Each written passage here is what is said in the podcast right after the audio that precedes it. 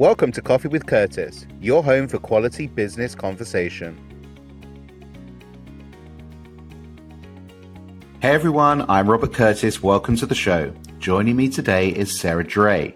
Sarah is a businesswoman and a linguist. As the CEO of Dray Translations, Israel's leading legal translation service, Sarah works with law firms here and around the world to bring people and businesses together when more than one language is involved in their dispute or contract or litigation. A qualified lawyer at the Israeli Bar Association, Sarah has used her legal knowledge to build her company. Sarah, welcome to Coffee with Curtis. How are you? Thank you very much. I'm great. So um, honored to be here. Well, what can I say? This has been uh, something we've been wanting to get on the calendar and talk all things language. so excited. Let's dive in and first of all talk about language as a, a you know high level concept. First of all, you must love languages. What languages do you speak, and any favorites? Um, I was born into a family that spoke many languages. Um, my mom's side of the family speaks Spanish. My dad's side of the family speaks French. Uh, I grew up in Hebrew school in America. So from early ages, it was just a lot of languages happening at the same time. Um, and I definitely think that that set the stage for my future, per, uh, you know, profession. Um, I yeah, I've always been, I've always loved language. It's always been something that I've connected to and invested, you know, time and energy in. But did you did you use those languages as a kid? Were you speaking to your mum in French and your dad in another language, or um, using English in another way, or were they sort of, I guess, academically known but not functionally known? So it was the opposite. It was very functional and very not academic. Like I could speak to my grandparents in French and Spanish and compliment the food and say, "You don't need to give me more meatballs in Spanish," but you know. other things would have been harder. I don't think I would have been able to negotiate very well um, or speak at a high level. And even now, they're a little rustier. It really takes practice to maintain them. I don't think that they're uh, they're up to par at the moment. But um, you know, it's interesting with languages. I always find that, I mean, I'm terrible at languages. Although I learned French and German at school up until like 16 years old, I can't remember them particularly. Maybe that's just because, you know, we never really used them beyond the classroom. But I find that here in Israel, where again, my Hebrew is pretty shocking, um, it's brilliant when it comes to anything to do with food. So you just reference the meatballs there. That's I find funny. that people want to, you know, when it comes to food, we've got the language down pat. we know what we know what we want to say. Yeah, yeah. exactly, exactly. What what does language mean to you, though? Uh, I guess that you know you've built a company on this, and we'll we'll get into the nuts and bolts of how you built that and the work that you do. But talk to me a little bit about the power of language and why it is actually so important. Well, to me, um, especially in this field, I have a very comprehensive understanding that language is everything. Uh, language can build or burn bridges, and being able to communicate effectively is, I think, one of the most important skills a person can have. Um, when it comes to translation in particular, you're effectively handing off that responsibility to another party. So you're asking somebody to convey for you what you're trying to say or your message. And that is a task that we don't take lightly. We definitely understand the significance and the weight of trying to convey someone's message for them, trying to portray the quality of their work to another party. Um, it's a really crucial step in a bigger process when it comes to transactions or sales or marketing. I mean, all of somebody's work is being handed to you to manipulate in order to convey to the reader, the viewer, the end party. So, you know, it's a heavy job. It's something that we take very seriously. Look, uh, ultimately, you know, we reference food there a little bit tongue in cheek. It's not like uh, translating a menu, which, you know, yes, should still be translated correctly. There's a huge element of trust that you reference there in the work that you do. Uh, you're working in a sensitive, you know, area that has, you know, serious legal ramifications if, God forbid, if it was wrong.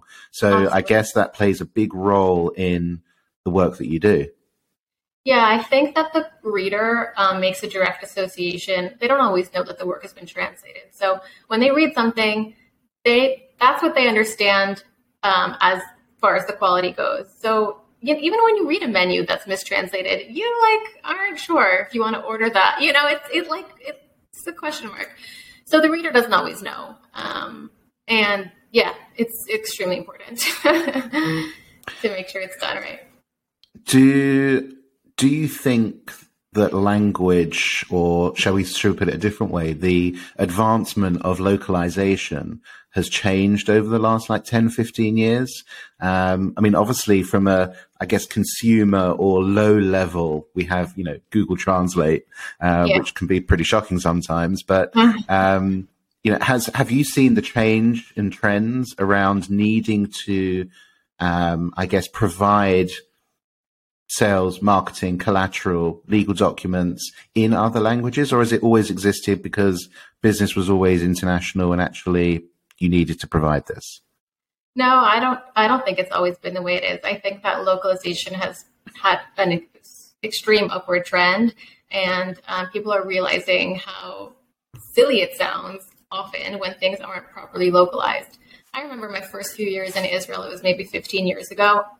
laughing at the bus stops. You know, there was like a Snickers ad and it had just a bunch of random English words like strewn around the ad, like happy, fun, party, Snickers. And it was just so weird. And, you know, I thought to myself, Snickers as a reputable company or a big brand should know better than to kind of create this funny looking, strange, unlocalized um, ad. So that's what everybody, I think by now everyone knows they need to avoid that. It's not a good look. Um, it's just so worth the investment in localization and translation and making sure that your target audience is going to understand what you're trying to say. So I think it's different. I think it's becoming much more popular, much more valuable, valued now. Look, I think for people like uh, you know me, for example, um, you know, just at the amateur level of any language understanding, um, the apps and the and sort of consumer language learning has probably opened up that field even more. Um, you know, with Duolingo and Babbel yeah. and all of the other Love ones it. out there. Yeah. This idea of having and acquiring more knowledge for that internalized, internationalized world is is uh, is is key. So I guess what you're talking about really is new markets, right? Is that is that what you're you're, you're heading to here? Um, absolutely. I think that another aspect of the value of translation is, you know, what if I were to ask you what's the price that you would put on new opportunities or opening up to new markets? I think most people would say that that's kind of priceless. I mean, you're taking a product that has a finite um, offering and you're expanding it potentially infinitely. What you have in one language can be made available to so many markets, so many places, so many customers. And um, handling that process smoothly is uh, not always easy, but super important. And I mean, I really truly think that it's valueless. I mean, it's just there's no price on on uh, what you can accomplish when you expand your offering. I think it's part of the wider trend, to be honest with you. We spoke about this before coming on air that um, there's obviously, and quite rightly, been a trend towards accessibility that people who can't access, particularly the internet, um, in a way that you and I can, uh, whether it's because they are deaf or they're blind or they have other disabilities, we need to make it accessible. Um, not only is it the right thing to do, it's also good business. Um, this is a market that is open to to you to sell more to people that would want your services. Um, I guess the same can be said around language. That you know maybe it's not in the same way considered, you know, accessibility or disability, but it's it's it's opening up new markets that you didn't have before. Totally. I think well, the sorry, go ahead. No, I was going to say it's like becoming easier than ever. I think that the technological trends are fantastic. Um, most people know by now that you can open Google Translate on your phone and translate an image or a picture or a menu like, in real time. And so these things really are coming along very quickly and making things way more accessible for everybody. So if we just go higher up the food chain in the world that you're working in within you know legal services and providing translation. Um, what areas are you particularly working across? Um, and how does that work? I mean you, we have you know cases that are being pursued in english presumably as the probably the top international language i would imagine. Um, and then it it flows into other languages from there. How, talk us through that. What's the journey? okay Interestingly, um, my most of the work that my company does at Dray Translations, we translate a lot of Hebrew into English. So we our clients are Israeli law firms, and they represent international clients that are caught up usually in litigation, or more optimistically, are acquiring new business in Israel or pursuing new horizons. And um, they require us to translate the work that they prepare, either for the court or for local purposes, uh, for their end clients in, abroad, wherever that might be.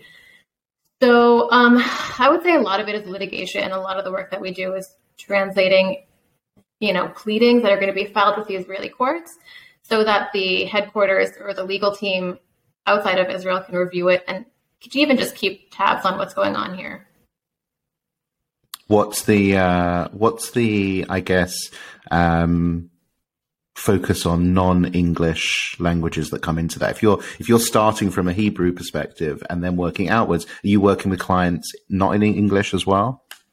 Yeah, uh, most of it is Hebrew to English. Um, we have French and Spanish, a bit of Chinese that comes through, Italian, but those are um, very minor compared to the English. Most, even you know, we have a, there's a huge case going on in Ukraine, it's the translation's not being translated into Ukrainian, it's being translated into English. So even though the parties are Ukrainian, they're reading the English. Uh, so it's amazing the power of English still being the ultimately the connecting glue to all language. Absolutely. I mean, translation into English is also cheaper. Um, it's easier to find, uh, you know, well qualified Hebrew English translators. Easier than to find Hebrew with a more with a less common, you know, language. So, so you've built this company, Dray Translations. You've got your name on the door. Um, what does that mean to you to put your own name on the front of it? I think first of all, and then tell us about the ten-year journey because you've built a pretty impressive company. What does it look Thanks. like today? Uh, yeah, so it is our 10 year anniversary this month. I still haven't figured out how I'm celebrating. I'm so overwhelmed by this milestone. It wasn't always Dray translations, were formerly uh, linguistic translations. We spent the first seven years as linguistic. Mm. Um, yeah, it wasn't, interestingly, it wasn't localized. It did not sound good in Hebrew. Linguistique everyone was like thinking that that means I'm a female linguist. Like, oh, you're a linguistite, which is like the feminine suffix for a word. So it didn't. So we rebranded. To um, me, it um, sounds like pasta, a type of pasta. See, another another minus for linguistic. Um, so yeah, it's been it's been a journey. Um, I've definitely learned a lot of things: um, grit, resilience, riding the waves, um, appreciating seasons, you know, anticipating that things come and go and just kind of being okay with that. Um, at one point, we had in house translators, which I thought was a great idea until I realized that it wasn't. So it's been a journey. it's been fun. Um, I wouldn't trade it for the world. I'm very, very happy with my choices. And um, I have an amazing team that I love to work with and who I trust. And we have amazing freelance translators that we work with who we really, really trust. So um, it's been fun. How big's the uh, freelance uh, panel tra- of translators now? Believe it or not, we have about 50 freelance translators that wow. we work with very regularly. Like, yeah, it's it's really grown.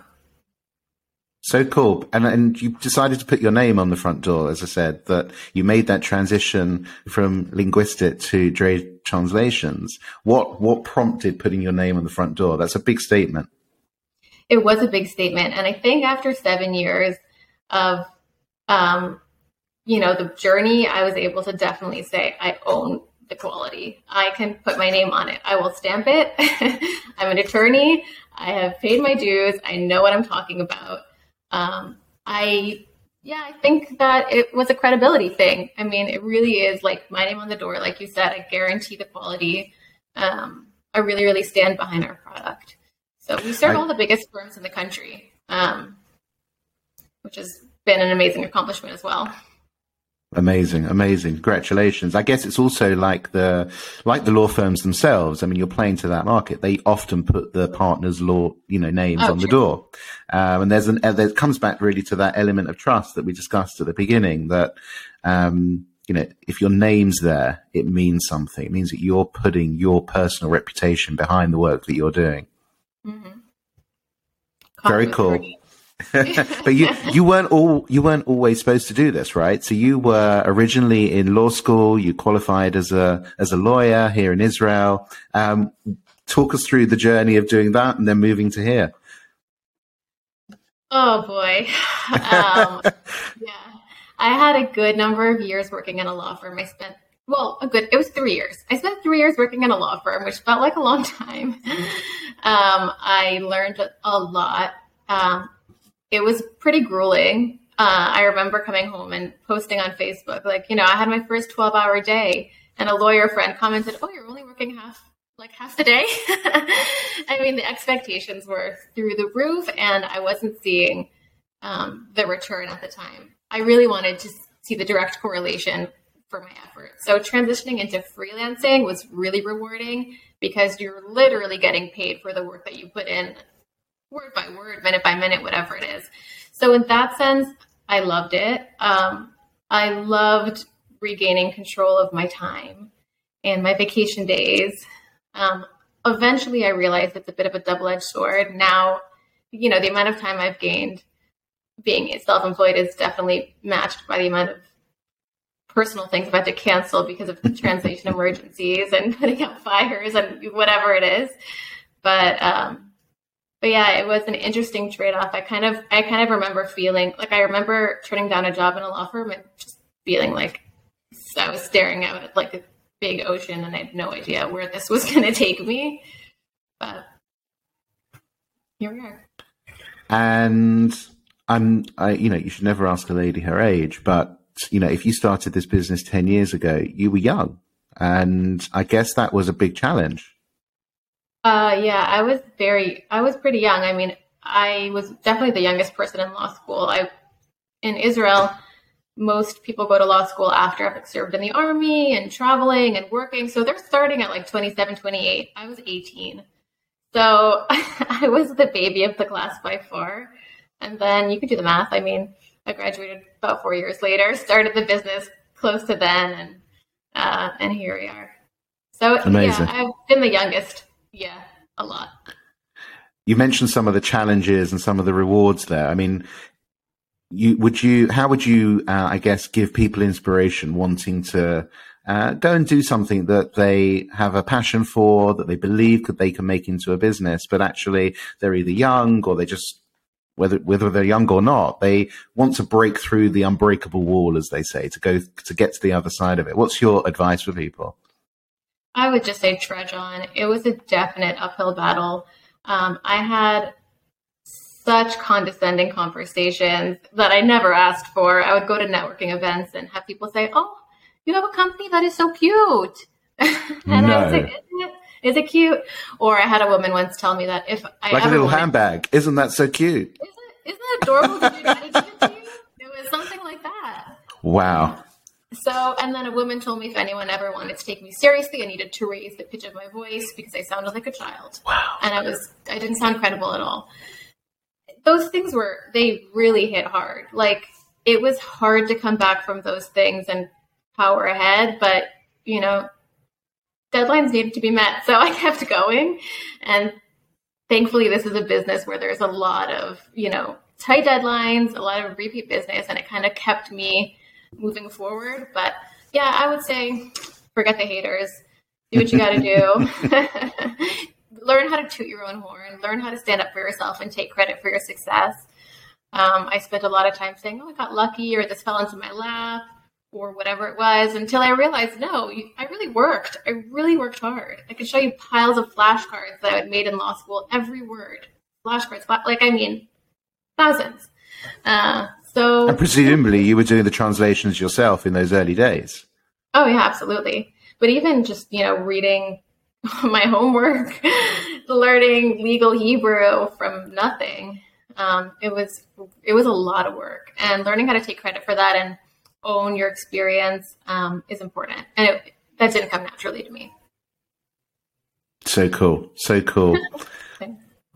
it's uh, I really think what you said about tooting your own horn is actually really true. I can't remember yeah. where I saw this, but this idea of you know start clapping for yourself because actually people then start clapping with you, um, and no one else is going to start clapping for you usually. Um, I really started to believe that recently. Yeah. And uh, look, I see it. You know, you're on LinkedIn and you're posting and giving all the advice and the stories and the information, and it, it has a it has an impact. I mean, how's that been for you with the sort of, I guess, change in promoting yourself in a way that perhaps isn't traditional marketing, traditional advertising, but telling the story, building a personal brand? Uh, it's been it's been difficult. I mean, it's fun, but it's challenging. Um, a lot of us these days working in tech are very comfortable behind a screen. It's a really safe, quiet, lonely place to be if that's how you want it to be. So you can totally lose yourself behind the screen and just do your work and call it a day. Um, it takes a lot of guts, I think, to put yourself out there, put a face to the work, start to talk about yourself, start to put out personal stories. I call it the cringe hump there's like this you type a post and you're like oh god this is so cringy. I don't know if i should say this in public to people. And then you have to just cross the cringe hump press post or schedule in advance and forget that you are going to post it.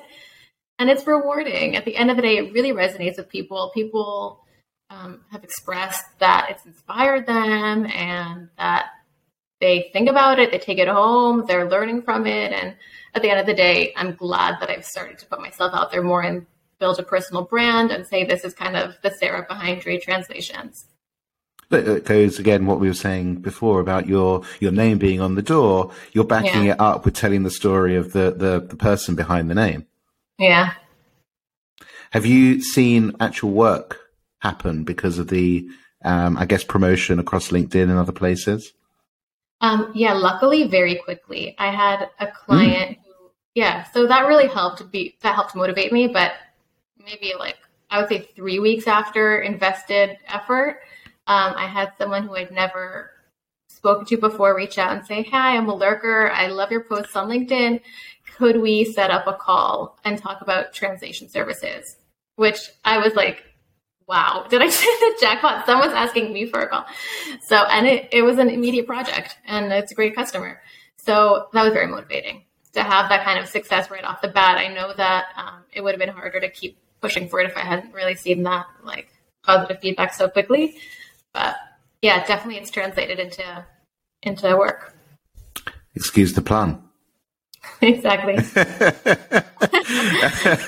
the uh, I, I, I yeah, I think I think though about uh, you know posting on LinkedIn. I think of myself. You know, I try and do it consistently, and yeah, there's that cringeworthy factor of like, should I post this? And I yeah. probably still have that almost every time I write something.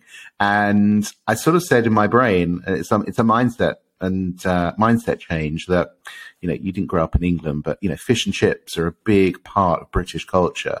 And they in the old days they would take the newspapers from yesterday and they would use the newspaper to wrap up the chips and the fish. And the saying was, well, yesterday's news is today's fish and chip paper. And I often think the same around LinkedIn that once you've posted, it's the equivalent of yesterday's news and today's and chip paper that you posted, it went out there, some people saw it, whoever liked it liked it, the lurkers saw it, and, and if anyone hated it, well, that's their problem. And then you move on to the next one. No one's going to remember it other than you. Yeah, that was a life lesson, I think. You know, you think that people care more about, or people are more judgmental, but they're usually not. And I personally, when I I'm scrolling on LinkedIn, I try to write kind comments and encourage people and, you know, just be put out some kindness and support. And I hope that people do the same. Now, looking to the future, What is your, I guess, um, desire for where Dray Translations heads? What's the uh, what's the game plan without sharing too much of the trade secrets? I guess. Well, the industry is changing rapidly, which is very exciting, and I'm on board. I think it's great. I am not resisting this change. I know a lot of uh, translation company owners are freaking out, very concerned about where ChatGPT is taking the industry. Um, machine translation is not new, it's been around. I kind of think it will just better the output, and that's really what matters. I mean, I think that there are going to be people who get on board very quickly and people who uh, don't get on board and don't incorporate it. Uh, it's probably going to be two camps. Um, I haven't exactly decided where we're going to fall right right now. we're still playing with it. Um, but I still think it's exciting and I still think it's progress. And I still think that um, ultimately cost saving and resource saving is a good thing businesses. I think it's going to be great. Also, I think in your space particularly, although you might be able to rely on AI driven translations to some extent, once mm-hmm. you're dealing with litigation, contracts, disputes, Absolutely. Who you know, not not only who you're going to trust ultimately, you're not. Are you going to be able to sue, you know, Chat GPT or you know, where's the when it goes wrong? So I guess there's always going to need that element for you know the the top layer of work that you know you're working in um, for for for human interaction. Absolutely. In legal, the stakes are just too high to take any chances uh, in most cases. So I think that if machine translation or ChatGPT or AI comes into play, there will still always need to be a human element, um, which will be a very highly skilled professional legal translator who knows what they're talking about um, and is able to, you know, give a final stamp of approval onto the product or the output. Um, so yeah, it's it's an interesting niche to be in.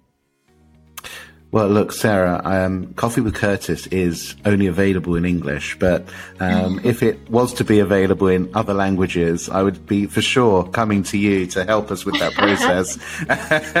um, it's been an absolute joy having you on the podcast. Um, I've enjoyed learning about uh, the world of languages. Um, so thanks for joining us. Thank you so much for having me. Thank you for listening to Coffee with Curtis. I hope you enjoyed it. Please follow or subscribe to get notified when I release future episodes.